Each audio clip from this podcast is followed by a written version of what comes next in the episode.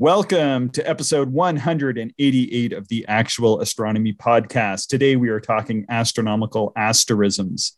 I'm Chris, and joining me is Shane. We are amateur astronomers who love looking up at the night sky. And this podcast is for anyone else who likes going out under the stars.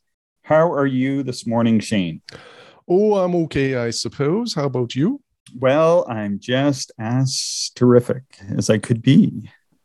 okay, that's, that's good to hear. So we've spoken about asterisms in the past, quite a bit actually. And uh, yeah, what are what are some of the asterisms? Just off the top of your head, Shane, what are some of the asterisms that we've talked about on the show before? Whew, well, probably the most well-known one that we've talked about is the Big Dipper. Uh, yeah. At least for Northern Hemisphere folks, uh, the Big Dipper is very prominent. Um, you know, we've we've talked about like um, you know the the the Great Square of Pegasus. We've talked about um, the Northern Cross being Cygnus the Swan. I even remembered one episode we were talking about uh, Boötes, and um, you had mentioned that it looks like a kite to you and, yeah. and, i think a lot of others you know see the kite i mentioned it sort of looks like a martini glass to me but yeah and then there was the whole fallout between the martini glass observers and the kite observers yeah and, uh, it, was it was a big un- rift in the astronomy community it was uncontrollable um, and i apologize for lighting the fuse yeah good stuff good yeah, stuff yeah, yeah. so yeah we've talked about Kemble's cascade a lot in the past as well as the mm-hmm. uh, as the coat hanger um, cluster up in uh, up in Vulpecula. And uh, in the winter, we've talked about Orion's belt. We've talked about the sword of Orion, where where M42 is, and and a bunch of other things. But ba- basically, you know, what is an asterism? So um, these are about the most common things to see in the sky. I think the, like these are just basically star patterns of one form or another, aren't they? Well, I what I like about asterisms is I think that this is this is probably more realistic uh, in terms like uh, how people perceive the sky is likely through asterisms. Um, when people see star patterns, it's likely the asterisms that they see because these are the brightest stars up there. You right. know, the constellations. You know, again, if you if we just talk about uh, any like you know, say the the Big Dipper or the Northern Cross of Cygnus. Um, the asterism is what stands out if you try mm-hmm. to draw out the constellation and all of the stars that make up the uh, you know say the great bear um, it's a lot harder to see all of those stars yeah. and that's why the asterisms really stand out and and like uh, like i say for i think most people looking up that's what's relevant is the asterism mm-hmm. yeah and so these asterisms specifically i really like the term that it's it's kind of like the dot to dot puzzle in the sky. And really, with, with the stars, you can draw your own lines between those, but there's kind of um, sort of some somewhat somewhat standard sets up there, or you know, commonly um, interpreted patterns of stars. Maybe is the best way to put it. Yeah. Yeah. Exactly. Yep. Yeah. Uh, so these uh, patterns of stars, um, they, they kind of are differentiated a little bit from the constellations, like you were saying, Shane. So they, they can be, um, you know, a grouping of stars that's just in a region, like a constellation, or they can be supersets spanning many constellations. And some of them, uh, some of the stars in these patterns may be physically related as some sort of cluster or moving group, and others may not have any association. So perhaps, like you were saying, uh, about the best known is the Big Dipper asterism, which is part of Ursa Major, the, the Great Bear that you referred to. Um, but even like a small triangular pattern of stars, maybe somewhere within the, the Big Dipper, um, that, that little triangle could also be an asterism, couldn't it? Yeah, well, and that's what I love about asterisms is they exist at many different levels like just naked eye we see a number of them but many times when i'm panning through you know a field of stars you'll come across a set of stars that make a pattern or a shape to you. And it's kind of like a mini asterism. Like uh, sometimes you'll come across three stars that make a symmetrical triangle. Uh, other times you may come across like a mini Big Dipper, you know, in your field of view. And it's really cool when that happens. Yeah. So I'm going to kind of uh, address sort of the, uh, the elephant in the sky. There's no elephant in the sky, but I guess we could make one. Um, but but that is that um, there there's sort of a confusing um, language here because we're talking about patterns and we're talking about constellations and and sort of in the common vernacular when constellations are spoken about it's typically the patterns in the sky that are being referred to isn't it mm-hmm, for sure yep but technically speaking, those patterns are just asterisms. The constellations themselves are, are just the, the technical boundaries. So I, I, I dug up, I, I, I, had made quite a few notes for this, and then I was like, I need something to kind of bring this together. So I actually went to the International Astronomical Union uh, website, and they've got a great page on this. If you just simply Google IAU constellations, they have absolutely this tremendous resource on the constellations. They've even got charts there that they've created in conjunction with Sky and Telescope magazine. And so I, I refer people to, to that site. Um, and certainly I've spent lots of time on it and use it when I'm when I'm prepping my astronomy classes, like like I'm doing right now. And that's actually sort of what spurred this on. So, what does the IAU say? Do you mind if I read this little uh, definition that they've got here? Yeah, go for it. Okay, so the IAU says originally the constellations were defined informally by the shapes made by their star patterns. But as the pace of celestial discoveries quickened in the early 20th century, astronomers decided it would be helpful to have an official set of constellation boundaries. One reason was to aid in the naming of new variable stars. So that's pretty cool that it kind of it, it, was you know the business of setting up these constellation boundaries was simply uh, to make sure they were naming the variable stars correctly uh, it goes on to say the iau defines a constellation by its boundaries indicated by sky coordinates and not by its pattern so when we talk about a constellation like technically speaking we're talking about kind of like these invisible uh, boundaries that were created in, I think, like the late 1920s and early 1930s by the IAU, but the patterns themselves are something that's sort of uh, separate and independent of those. Yeah, yeah, kind of interesting, and and maybe I don't know if I'm, I don't know if I'm reading too much into it, but what I what I kind of like about it is that um, uh, peoples or, or cultures, you know, can look at the sky and determine what you know makes sense to them based on their history or or what they see. It, it seems odd to me that uh, you know a singular body would define officially what the patterns are in the sky um, when there's you know different patterns that people can see if that makes sense. Yeah like no matter where peoples are in the world or where their culture came from i mean some some cultures are going to look at the same pattern of stars and they may even draw it the same um, but but one group might see um, one animal, another group might see another animal, one group might see a structure, um, and in some cases, um, you know, uh, for example, in, in the case of uh, Capricornus, I know that early Chinese astronomers um, had a variety of different constellations, and then they sort of had the overall structure, which to me, and this is like my own understanding of it. I'm not a like a cultural astronomer or anything like that, but I find that really interesting because it's like sort of the story within within the story. And for some of the fainter constellations, like Capricornus, um, going and and kind of um, doing some research on on your own to try to you know to understand and and look at the at the sky through those different cultural lenses can really um, you know create some meaning and and actually can can make it easier to identify some of the patterns than uh, than maybe some of the dominant patterns that that you might see if you open up just like a like a standard astronomy text or something. Yeah, for yeah, yeah, for sure. Yeah. yeah. So it can be a little bit confusing because the asterisms are patterns that help us to navigate the sky, while the constellation just like technically these invisible boundaries. And really, any pattern of stars, large or small, uh, can be connected into some sort of asterism or star pattern, can it? Sorry, just having a sip of water there. Yeah, you yes. go for it. Yes. Don't drown. Carry on, sir. All right. But to make it simple, uh, as amateur astronomers, we think of each season as having a series of uh, more or less like central uh, asterisms. So, Shane, in the in the winter sky, now there was there was a bit of a discussion um, that I've had with some some people recently about the winter circle or the winter G. Do you ever use this winter circle asterism? Have you ever seen this? Are you are you more of a winter circle fan or a winter G or a winter hexagon, or more of like you know you kind of start with Orion and then work your way out from there, person? Uh, I I don't know if I really have any of that to be honest. I, I, just you know if I'm I just go to the constellation I need. I guess how how about that?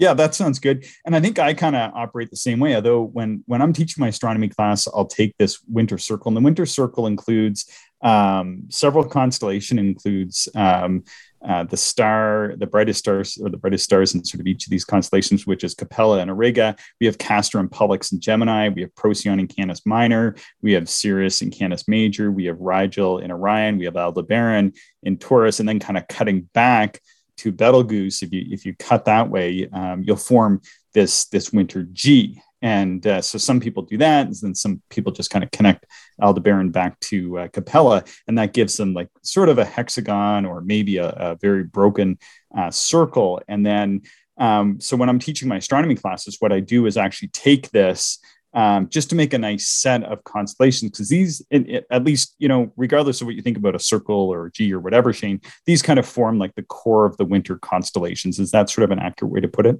Yeah for sure.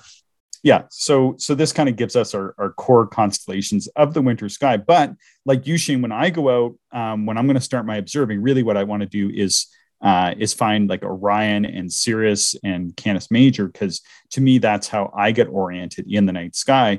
But I know through teaching astronomy classes that um, everybody works a little bit differently on the night sky, and people are all coming from different places. And uh, sometimes just having that large circle, but sort of one of the challenges I find with the large circle is um, like basically right now in these evenings, for us anyway, Capella is passing almost directly through the zenith. That's the overhead point and then a Sirius is just sort of cutting above the horizon for for for us here in in the middle of Canada. And, and so it's hard, at least for me anyway, to kind of see that breadth of sky. I mean, that is really a huge area of sky. So on a star chart, I put a little star chart in our notes. On a star chart, it's pretty simple to look at. Um, but uh, you know, really, I think that that one of the easier ways to do it is kind of look for that pattern of Orion and work your way out from there. How does how does that sound? Does that sound fair? Yeah, yeah. Orion is so prominent. It's uh, it's an easy one to kind of make your anchor to begin from, and I like it. Yeah. So, and inside Orion itself, we have uh, the head of Orion, Lambda Orionis. Um, we have uh, the belt and the sword and the shield, and uh, you know, there's even a huge faint nebula around uh, around Lambda. But we're we're not going to get into that. But Lambda itself, the head of Orion, kind of looks like a fuzzy, uh, naked eye um, bit, and and through binoculars, it kind of looks like a like a bit of a scattering of stars. Um, and in fact, um, that Lambda area was first cataloged as a bit of a misty spot by uh, the likes of Al Sufi, uh, who saw it as a misty spot in Orion's head, uh, in amongst other observers um, from you know early days uh, in the formation of astronomy. So uh, Orion also has a belt which encompasses part of an open cluster or, or, moving group of stars called Collinder 70. So some of the stars are part of a moving group, uh, group of related stars, and then some of the stars that we see in that belt or the belt region are actually, uh, you know, not related to another. And then we also have the sword asterism. So so the sword, what is the sword of Orion, uh, Shane? What uh, what what makes up the sword of Orion? Well, probably the most prominent part of that is the uh, the M42 Nebula, the Great Orion Nebula, forms kind of the bottom tip of the sword. Yeah, and there's there's some stars in there. There's some some other open clusters and other nebula in there, and then easily seen through a three inch telescope are the group of four relatively bright stars um, and they, they make up the trapezium asterism or, the trapezium group, which is inside M42. And those are stars that are identified as A, B, C, and D in the order of right ascension. So I, I kind of wrote this all and then put this. So here we have an asterism. We have we have the winter uh, circle or the winter G. Um, and then we have Orion, and then we have the sword, and then we have the nebula in the sword, and then we have um, the trapezium in there. So that gives us something like an asterism in an asterism in an asterism in a nebula. Thoughts? well, it's an onion, I suppose. I guess so. It's a bit of an enigma there. So I think that's one of the reasons why asterisms can actually be a little bit confusing because they, they can span many constellations like the winter circle does and covering like virtually almost like half of the entire winter sky. And then you can have things that you know require a small telescope using moderately high power in order to see. So that creates a little bit of a confusion and a little bit of a, of a challenge as, as far as understanding exactly what an asterism is. Yeah, yeah, it can definitely be confusing. And and we even mentioned that kind of at the start that they exist at every level basically. Like you can see them with your eyes but you can then see them through telescopic views and you know the the patterns really never end i suppose. Yeah. So you know and, and i put a couple things in here but but maybe you you have some in your own. Um but as far as like a favorite uh, you know, a couple winter asterisms that people can go look at now. You know, one of my favorite ones, and I wrote about this back in 2013 in the RAC Observer's Handbook, is called the Leaping Minnow up in uh, the constellation of Auriga. And it was actually first observed by somebody named G.B. Hodierna in Sicily way back in the mid 1600s.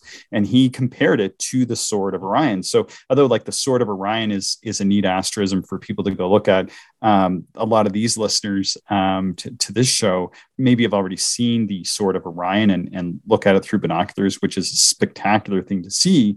Um, but uh, if they're kind of looking for something maybe uh, a little different or, or comparison, maybe go and take a look at the Leaping Minnow. Uh, do you have anything that uh, sort of is a, is a favorite winter uh, asterism to, to take a look at in, in your binoculars or telescope or even just naked eye, Shane?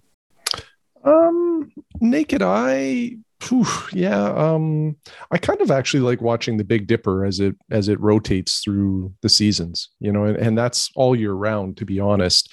Um, you know, I think we're we're usually used to it more so in the summertime sky because that's when we're out looking but uh, it really changes in the mm-hmm. in the fall and winter and, and spring yeah it kind of starts to cut up overhead you actually get a get a pretty good view of it uh, you know especially if you get your sleeping bag and a lounge chair out you can actually kick back and and look far up uh, straight overhead almost. And because uh, I, I think right right now and into spring the the big dipper passes pretty much right through that zenith that overhead point.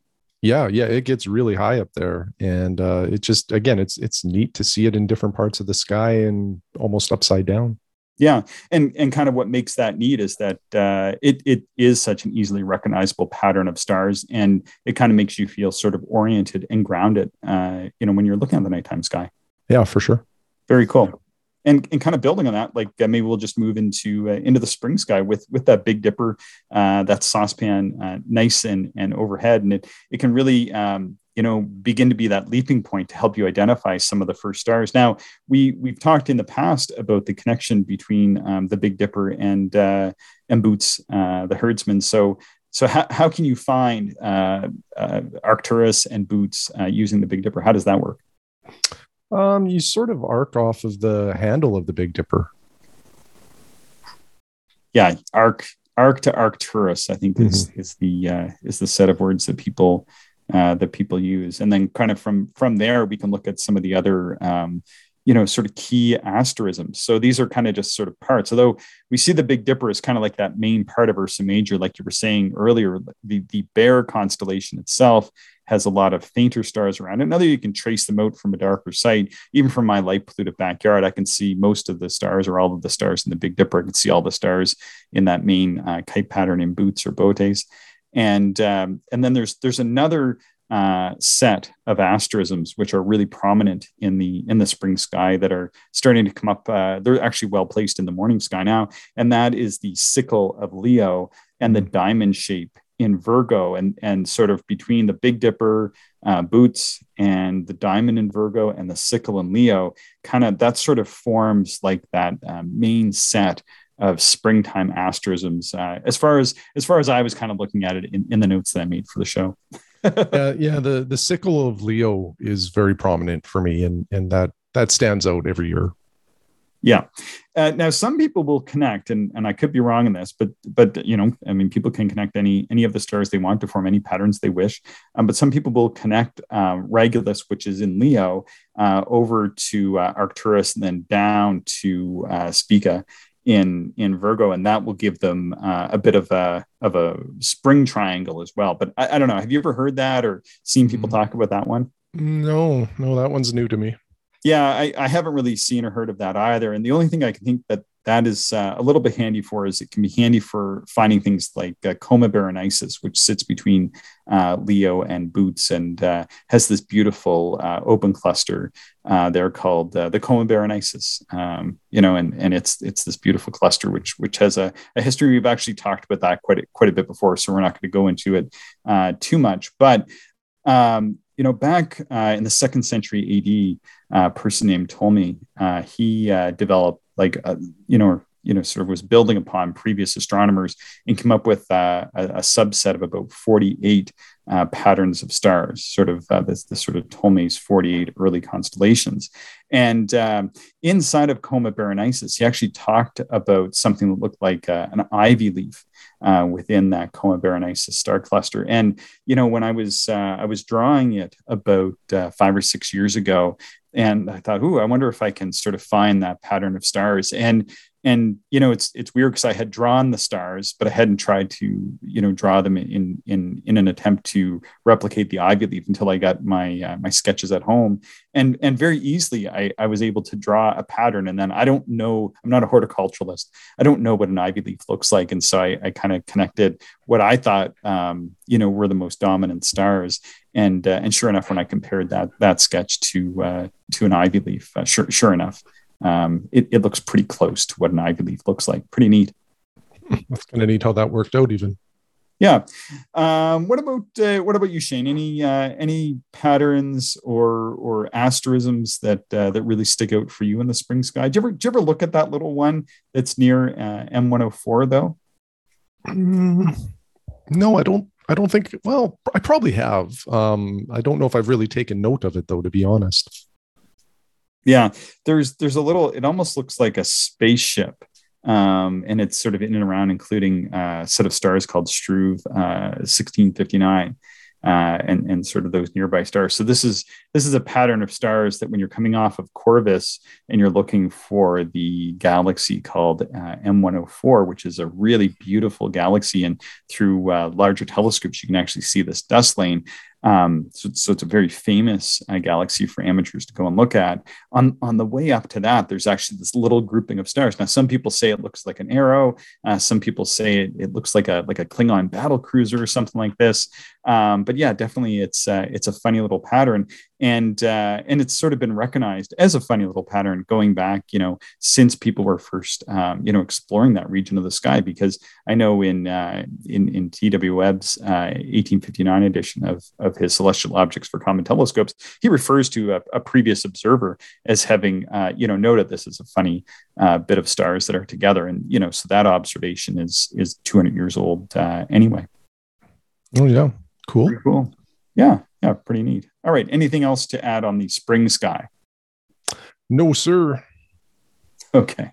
Moving ahead, we'll, we'll get into the summer sky. We'll warm up. Boy, I sure was looking for the summer sky when uh, when I was writing this up, uh, you know, this past week. So in the in the summer, the main pattern. Now, there's this main big pattern overhead that we teach people when we're out doing um, public outreach in the summer. And what is that pattern, Shane? Uh, the summer triangle, I believe you're referring That's right. to. Yes, yes. Yeah, exactly. So this has those three bright stars. Vega and Lyra, Deneb and Cygnus, Altair and Aquila. And when we connect those, that that forms this massive triangle overhead and uh, overhead, like up into almost that overhead point, which which we call the zenith point. And no matter where you are on the Earth, there's a point directly overhead. That's called the zenith. And in the summer, um, when we go out to do outreach, of course, uh, as you know, Shane, it's uh, it's bright pretty late, so we're kind of kicking around waiting for it to get dark. With, uh, with sometimes with like hundred people or so waiting to look through our telescopes, and so it's always a great exercise to see who can kind of uh, pull out those three stars first. Seems like people really get into that, eh? Yeah, yeah, and uh, it's it's always surprising, even to me sometimes, um, how big it is. you know, when you see it on a star chart, it it I, I don't think the scale is comprehended as well as seeing it in the sky, and it, it's a pretty big swath. Yeah, again, I, I kind of struggle almost to see the whole thing in one go. I, I, think I can just kind of barely see the whole summer triangle if I sort of sit back in a recliner on a, on a beautiful warm summer evening and look up into that region of sky. You know, I kind of think that I can I can get most of that bit of the sky sort of into my into my field of view at the same time. Um, I kind of struggle a little bit with the uh, with the winter circle to do that because the winter circle is I, I, think the winter circle is like four or five times as large or something mm-hmm, like that. Mm-hmm. Yeah, cool. All right. So moving on, um, we also have the keystone of Hercules, yep, um, yep. which is just sort of to the uh, to the west of uh, of the Summer Triangle, and and that is such a unique pattern. I mean, um, just really does kind of look like a keystone. And and do you know what a keystone is? Yeah, yeah, it's um, used in archways, um, and and basically it's the like it's the important stone structurally. It's the important stone that keeps like an arc or an arch um, stable, I guess, or from collapsing. Yeah, and it's it's just sort of held in there by pressure, so you have have that arch of the archway, and then the last stone they they drop in actually creates like pressure in a certain way that that prevents that stone arch from from falling. And uh, certainly, if you go over to uh, you know certain regions of, of the world you know these were used all over the world um, you can you can find some of these stone archways still intact that have been there for millennia you know seemingly. Mm-hmm. yeah yeah. Um, and uh, igloos use a, a, similar principle too with um, oh really? with that. Yeah, yeah. Oh cool. Yeah well that makes that makes a lot of sense. Um, so let's see, you know, and I always thought that was really cool that here we have the keystone of Hercules, which for us anyway, I know for other regions of the world, it's gonna it's gonna pass during uh, like pass you know different different parts of the sky. But for us anyway it pretty much passes through that zenith point that overhead point. So we have this beautiful arching um, you know sphere of stars in the summer. And here we have uh, the keystone sitting right up there almost almost towards that overhead point. It's almost like you know it is in a way almost like keeping up that celestial sphere. You know i know that's sort of you know sort of uh, some nebulous language there but you know it is kind of a neat it is kind of a neat aspect of that pattern. Yeah it is for sure yeah, very cool. So, kind of moving on, um, you know, one of the main reasons why we might want to identify a pattern of stars as well, it can just be beautiful to look at. There might be some cultural significance. Um, and typically there is cultural significance. Uh, with some of these smaller ones, though, we might be just looking at, um, you know, particular patterns that are visible through a telescope, though. But with the keystone of um, Hercules, you can actually use that pattern um, because you know that on um, one of those sides, there's the M13 globular star cluster. So you can find that pattern. You can see it with your eye easily from a dark sky. And then you can use your binoculars to kind of trace out the pattern as you're doing so. You're going to find, um, you know, a really big fuzzy spot. And that fuzzy spot is a globular star cluster. And you might even be able to see that with your unaided eye when you sort of pull your eyes away from the binoculars. Yeah, yeah, absolutely. Down towards the south, we have uh, the teapot of Sagittarius. And I, I just love the teapot of Sagittarius because, um, one, I, I do enjoy a good cup of tea, as I know you do as well, Shane. Oh, and yes.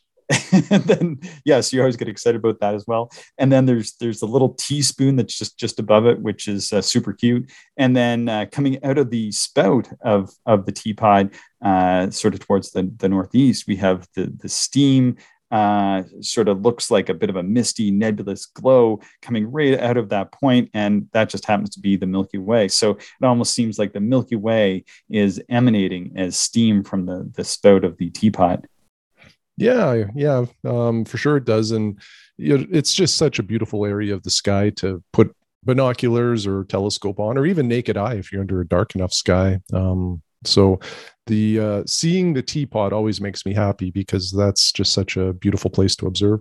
Yeah, and yeah, when once you can find that, so you can use that, like you were saying, you can use that pattern of Sagittarius, that teapot, which is really prominent for us anyway. It's right on the horizon, easy to see a group of stars. I can even see it here from the city and use it to orient myself. And because I can't see the Milky Way with my unaided eye here from the city, but what I can do is I can find that pattern, come off the spoke, put my binoculars uh, onto that region of the sky and start scanning up. And I know that I'm in that um, main Milky Way region, and I can start to see some nebulas and clusters and that sort of thing. And that's kind of how we use those uh, asterisms, those patterns of stars, as a leaping off point to start looking at deep sky objects uh, like nebulas and star clusters. Eh? Super handy.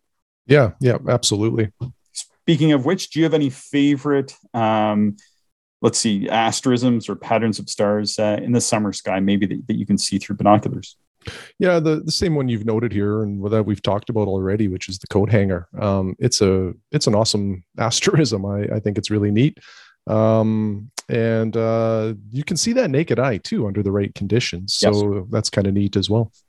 Yeah, and the and this asterism of the coat hanger cluster, it's really cool because uh, it looks just like the name coat hanger cluster.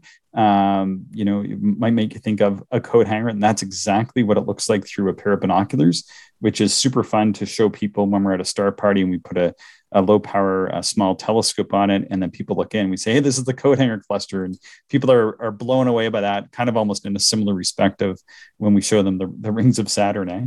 Yeah, exactly. Yeah, it's very cool. So to, to find this though, um, you, you actually can can look at previous um, observer records like from Al Sufi or from Ptolemy, and uh, they the I think in Al Sufi's records he put that the uh, the coat hanger is about or or the misty spot in in this region of the skies he referred to it as is right between um, Lyra and Aquila, and so if you follow that line from Vega to Altair it's about two thirds of the way to Altair along that line. And so if you just take your binoculars and you scan on that straight line from uh, Vega to uh, Altair, um, as you get closer to to Altair, you actually come across this uh, this little pattern of stars that looks just like a coat hanger in the sky. It's very cool. Yeah, it is. And it's also very neat to use like somebody's guidance from uh, you know well over a century ago, you know, or millennia ago, really. Mm-hmm, mm-hmm. Very cool. All right, moving on to the uh, the autumn sky, sort of our, our last kind of stop along here. We're just trying to sort of cover off, you know, sort of the main asterisms in in all of the sky. People can refer to this in the future. Maybe we'll dig a little deeper on asterisms in the future. But uh, the the autumn sky has the beautiful W of Cassiopeia, Cassiopeia near the zenith. So, so Shane, I don't know about you, but I don't see a chair when I look at Cassiopeia. So often it's referred to as Cassiopeia's chair. So, are you a chair or a W person? Well, uh, in the summertime, I'm a W person, but at other points in the year, I, I, I can see the chair. It, mm-hmm. it's still you know it's still like a you know a three to me or an e sometimes but but like when it's okay. more on its side I can see I can see the chair. It kind of makes sense to me. Um, but again, you know, it uh, it depends what time of the year. But Cassiopeia does change. Yeah, depending on depending on its orientation. Eh? Yes. Yeah. Yeah. Yeah. So for for me, I almost always see cat the the Cassiopeia um, asterism as a as a W, sort of that main figure in Cassiopeia. I see that as as a large W. I think it was I think sort of after the Big Dipper and Orion and maybe maybe uh, Bootes or something like that. Um, you know, I was able to identify Cassiopeia as a W, but um, oftentimes uh, people identify typically the Big Dipper first when they're learning the nighttime sky, and then sort of opposite the Big Dipper, um, uh, opposite uh, the Big Dipper, kind of moving along in the direction opposite the pole star is Cassiopeia. So typically, what a lot of uh, people who are getting going in astronomy will do is they'll identify the Big Dipper. Okay, now I know that. What's the next thing I want to learn? Well, if you can find Cassiopeia sort of on the other side of Polaris, and the other side of the North Star, um, now you found the Big Dipper, you found the North Star, you found Cassiopeia, and then you can really start branching out in both directions and really beginning to, to learn the whole night sky. I think that's actually a pretty easy way for people to begin uh, learning the star patterns in the sky. Eh? Yeah, definitely. Yeah, so it's really um, you know it's really easy to see that W though, and I, I just love it. It just it just feels like home when I look when I look at Cassiopeia because I can always see it no matter where I am in Canada. Yeah, you know, and and one of the things that I'm kind of bad for is because like Cassiopeia, uh, Big Dipper, like all of that part of the sky, it's always there for us. I sometimes don't spend enough time observing it because I always think, oh, I can do that next week, next time, whatever. Um, and uh, the the one summer, this was uh, just before uh, the pandemic, I think, the the last free summer that we've had, and um, that was when uh, I think you had uh, written an article on Cassiopeia. And then one night in the summertime in grasslands, we just spent the entire night observing stuff in Cassiopeia, which I've never done. I've never dedicated that much time to that part of the sky during the summer. And it was awesome. It was really fun. Yeah. So uh, just just kind of fill people in, what what I do is every year I write a little bit with uh, with with my friend Randall and uh, and whoever the editor of the uh, of the RASC Observer's Handbook is, and, and we include a bit of history about uh, a region of the sky. We include a few asterisms, a uh, whole pile of deep sky objects that you can see there, and then we kind of distribute that that freely. So that, that's that's what we're doing. But when I'm creating those, what I like to do is is bring together um, kind of like a bit of a list and uh, go out with my friends to observe that list. So I think I think that year, um, you, myself, uh, Mike, uh, Rick, maybe there was somebody else there, and uh, we all kind of gave it a go and, and went and looked at uh, at the stuff that I kind of selected. And uh, it's really helped sort of to to evolve you know what, what we're all looking at the nighttime sky it's really fun to kind of work on a bit of a group project you know together as, as we enjoy those nice warm summer evenings. Yeah yeah. And it again it, it it sort of motivated me to look at a part of the sky that i just often neglect for for no good reason other than that it's always there yeah, exactly. Um, the main constellation in the autumn sky, though, uh, for me anyway, isn't uh, isn't Cassiopeia. It's the uh, it's the Great Square of Pegasus. It, it's huge. It's again, you know, like you were saying earlier, Shane, with with the triangle, and I was saying with the winter uh, circle. It, it is a huge area, almost bigger than you can imagine, even when you see it on the on the chart.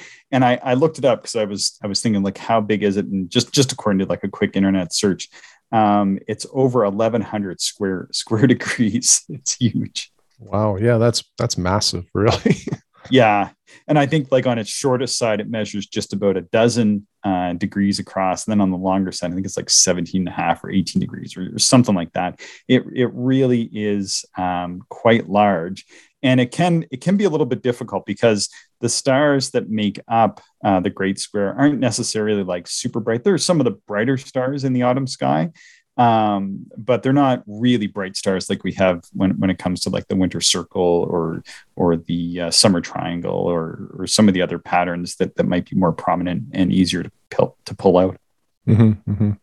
Yeah, I, I like the house uh, Cepheus, uh, the house of Cepheus in in the fall as well. That one always stands out to me quite a bit. Okay, excellent. Yeah. Um, and sorry, just like really quick with the square of Pegasus, the other thing that can make it a little bit confusing is the top left or the northeastern star is Alpheratz, which is actually part of the constellation of Andromeda. So the the four stars that make the big square, only three of them are sort of in that proper uh, sort of constellation boundary of Pegasus, but the pattern itself for the square of Pegasus actually begins to include stars, um, you know, in another constellation, the constellation of Andromeda. Mm-hmm. And, and like I said earlier, like I referred to earlier, in uh, in many cultures going back, um, you know, through throughout the millennia, um, you know, different cultures would include um, you know different stars from different constellations and go in that direction and that can really be uh, an interesting path to uh, to do some some of your own personal research from you know and uh, you know try to figure out you know some of those older uh, and different constellations maybe than what are just sort of the dominant ones that, that are in the software in the history books. And i think there's even software now and there's different resources that are becoming more and more available for people to uh, to explore some of those some of those patterns. We're just kind of keeping this um, a little bit simple here just just while we work through this. So just want to mention that again because a lot of different cultures have a lot of different patterns. Um, some of the different patterns here though just sort of in in our own software that, that we have is right below that great square we have the circlet of pisces and then just to the right or just to the west of that we have uh, sort of the sideways y of the water jar in Aquarius. And I don't know, I don't know why, Shane, but I really love that sideways Y of the water jar in Aquarius. I feel like even though those stars aren't really bright, they're bright enough that usually you can see them um, from the city here where I live anyway. And they really jump out to me. And I just love looking at that sideways Y of the water jar. Just again, it's one of those little patterns um, that's unique and it really makes me feel like I'm at home in sky in the sky. Yeah, that that's an interesting one. That one doesn't resonate with me as as strongly actually but mm-hmm. um, mm. you know it's it is evident that's for sure. Yeah no we were, we were looking at it. I think the last time we were observing together we were actually looking at that one. I'm like oh there's the water jar. And you're like where is it? I'm like pointing it out and you're like yeah. I'm like no it's the water jar shane. And you're like yeah i'm more of a cassiopeia chair guy tonight kind of thing. Yeah yeah exactly. Good stuff. All right uh, when it comes to looking at um, some smaller asterisms through your binoculars. Uh, what I think I know what the answer to this one's going to be, but what's your favorite binocular asterism to hunt down in the autumn sky, Shane? Ooh, well, you think so? What's your guess for me? I was I was going to say it's probably going to be Kemble's Cascade and Camelopardalis. Yeah, it's pretty hard to argue with that one, especially with uh, the the kind of the local ties to Father Lucian Kemble, who, um, uh, you know, I guess was sort of the discoverer of that, or at least yes. uh, brought it to prominence. And um, yeah, and it's really cool to look at. I, I, think it's a beautiful chain of stars. Yeah, so there's this beautiful chain up in Camelopardalis, which is not the northern camel; it is the northern giraffe. So we always have to get that straight. And um, yeah, it, it, just looks like this beautiful cascade of stars, and then it pools down into the beautiful open cluster NGC 1502. And uh, yeah, so it was found by um, Father Lucian Kemble, who was uh, uh, he, anyway, he he was uh, an observer who lived uh, just uh, really a few kilometers from where you live, Shane. Mm-hmm. And uh, and he was using his seven by thirty five binoculars. He, had a variety of other telescopes, but and an observatory, but he was just using his binoculars one night and scanning through uh, Camelopardalis, which is sort of a one of the lesser known constellations and one of the fainter constellations. And he happened upon this really uh, brilliant uh, grouping of stars that kind of ends up in this uh, in this open cluster. And then he wrote into uh, Walter Scott Houston in Sky and Telescope magazine, and and it ended up being called uh, Kemble's Cascade, which is uh, just sort of a beautiful um, a, a, beautiful pattern of, of very colorful uh, stars. And then the runner-up for me, anyway, is the uh, is the cosmic question mark in the head of Cetus. Uh, right in the head of Cetus, there's this sort of question mark pattern that that looks kind of neat. So, so that's sort of our tour of of asterisms, a bit of an explanation of what asterisms are, and uh, a tour of some of the larger cornerstone asterisms in each of the seasons as well as some of our favorite uh, binocular uh, asterisms that that people can can look at if if they so choose. So, do you have anything to to add to this, Shane? I have some resources to put in, but uh, maybe you have some other comments or other asterisms that uh, you'd like to raise to people's attention. No, no, we covered off everything that I was going to talk about. I'm good. All right, sounds good. So some of the resources is the uh, Astronomical League has a great um, asterism certificate program. I know a lot of uh, the listeners uh, are members of the AL or the Astronomical League, and they created that with Sue French. Took them about three years to create it. Um, I haven't really worked through it. I'm not too much of a list person myself, but um, I have looked at that quite a bit. I've pulled out a few of the asterisms they've had in there over the years and uh, and gone and taken a, a, look at things. I really enjoy reading anything that Sue French has been involved in. I think she she's a tremendous observer. Um, Star Clusters by Archinal and Hynes. And so in the Star Clusters book, they actually compile, um, you know, and the book is is just about 20 years old now, but um, it's really not out of date. A lot of the stuff doesn't change too much, but they've compiled a list of all the prominent star clusters and uh, asterism associations uh, that have been discovered by professionals and amateurs alike. And I know there was the Deep Sky Hunters group that was pretty active for a while, trying to ferret a lot of the stuff out. Um, you know, a lot of different observers, uh, you know, over the world. I was going to start listing some, but but it gets pretty long as well. Um, and if you are interested in that sort of uh, information, uh, Sue French's book, Deep Sky Wonders uh, and Phil Harrington's Touring the Universe Through Binoculars are great resources for finding out more information about um, some of those uh, asterisms, smaller asterisms um, that have been discovered by other observers from from all over the world over the years, which is uh, pretty cool. Yeah, and do sure. you have any resources that, that you want to share?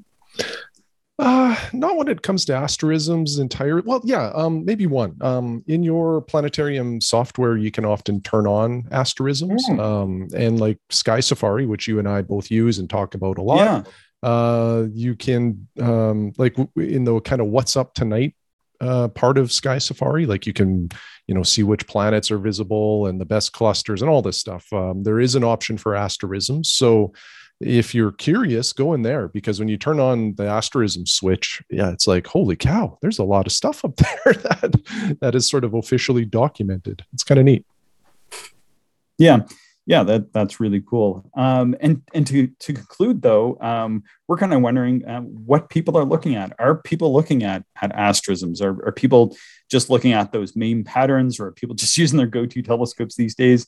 Um, and yeah, if, if anybody wants, we'd be fascinated to to know um, what asterisms you you are looking at. Are you looking at smaller asterisms like the coat hanger, or have you found like your own asterisms? Uh, you can send us an email and let us know your favorite asterisms or anything that you found up there in in the sky that are really interesting patterns or, or dots that are that you're connecting together. You can send us uh, those observations and, and details to actual actual astronomy our address is actualastronomy at gmail.com.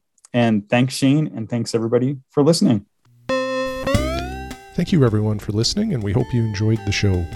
If you are interested in more information, would like to contact us, or if you would like to support the podcast, check out our website, actualastronomy.com.